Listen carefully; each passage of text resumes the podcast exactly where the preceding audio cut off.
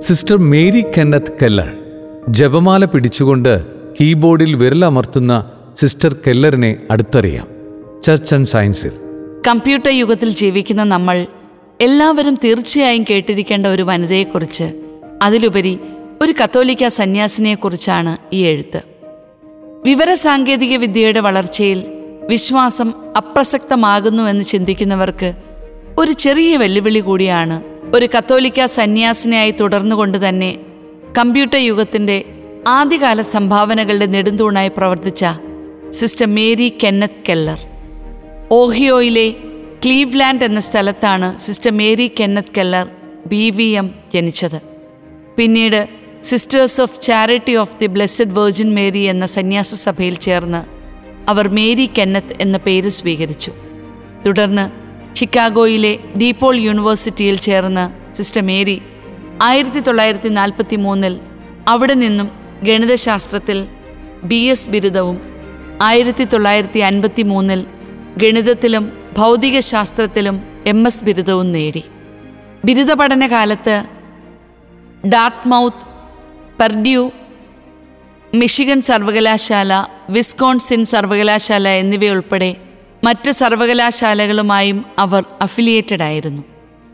ഒരു ബിരുദ വിദ്യാർത്ഥിനി എന്ന നിലയിൽ കോ എഡ്യൂക്കേഷൻ അനുവദിക്കാതിരുന്ന ന്യൂ ഹാംഷെയറിന്റെ ഐ വി ലീഗ് കോളേജായ ഡാർട്ട്മൗത്ത് ഉൾപ്പെടെയുള്ള സ്കൂളുകളിൽ സിസ്റ്റർ മേരി തന്റെ സെമസ്റ്ററുകൾ ചെലവഴിച്ചു.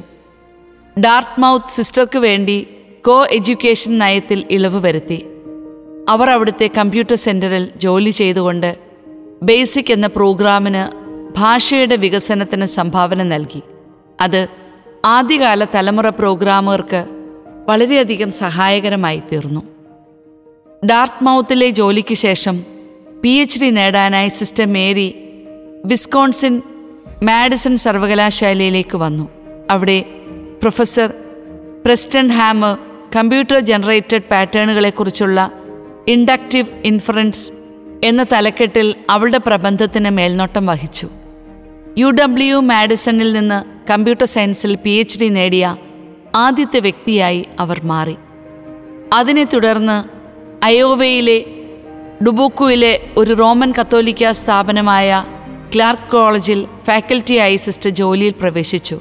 അവിടെ അവർ ഒരു കമ്പ്യൂട്ടർ സയൻസ് വിഭാഗം സ്ഥാപിക്കുകയും രണ്ട് പതിറ്റാണ്ട് കാലത്തോളം പ്രസ്തുത വിഭാഗത്തിന്റെ അധ്യക്ഷയായി സേവനം ചെയ്യുകയും ചെയ്തു.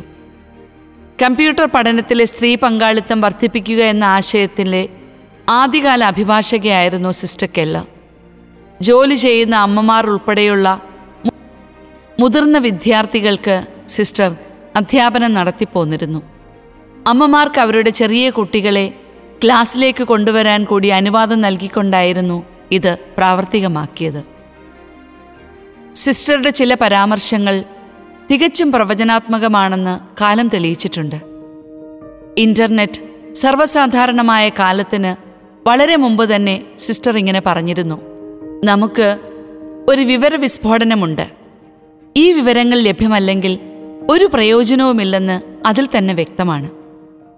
ഗവേഷണത്തിൽ കമ്പ്യൂട്ടറുകൾ വഹിക്കുന്ന പ്രാധാന്യം മുൻകൂട്ടി കണ്ടുകൊണ്ട് വിവരങ്ങൾ വേഗത്തിൽ വീണ്ടെടുക്കുന്നതിനുള്ള കമ്പ്യൂട്ടറിന്റെ അഭിരുചി അതിനെ നാളത്തെ ലൈബ്രറികളുടെ കേന്ദ്രമാകുമെന്ന് മറ്റൊരവസരത്തിൽ സിസ്റ്റർ പറഞ്ഞിട്ടുണ്ട്.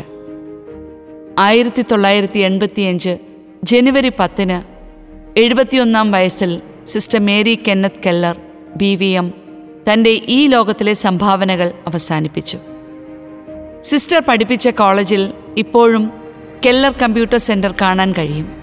കൂടാതെ കമ്പ്യൂട്ടർ സയൻസ് മേജർ എടുക്കുന്ന ഒന്നാം വർഷ വിദ്യാർത്ഥികൾക്കായി എസ് എം കെന്നത്ത് കെല്ലർ സ്കോളർഷിപ്പും കാത്തിരിപ്പുണ്ട്.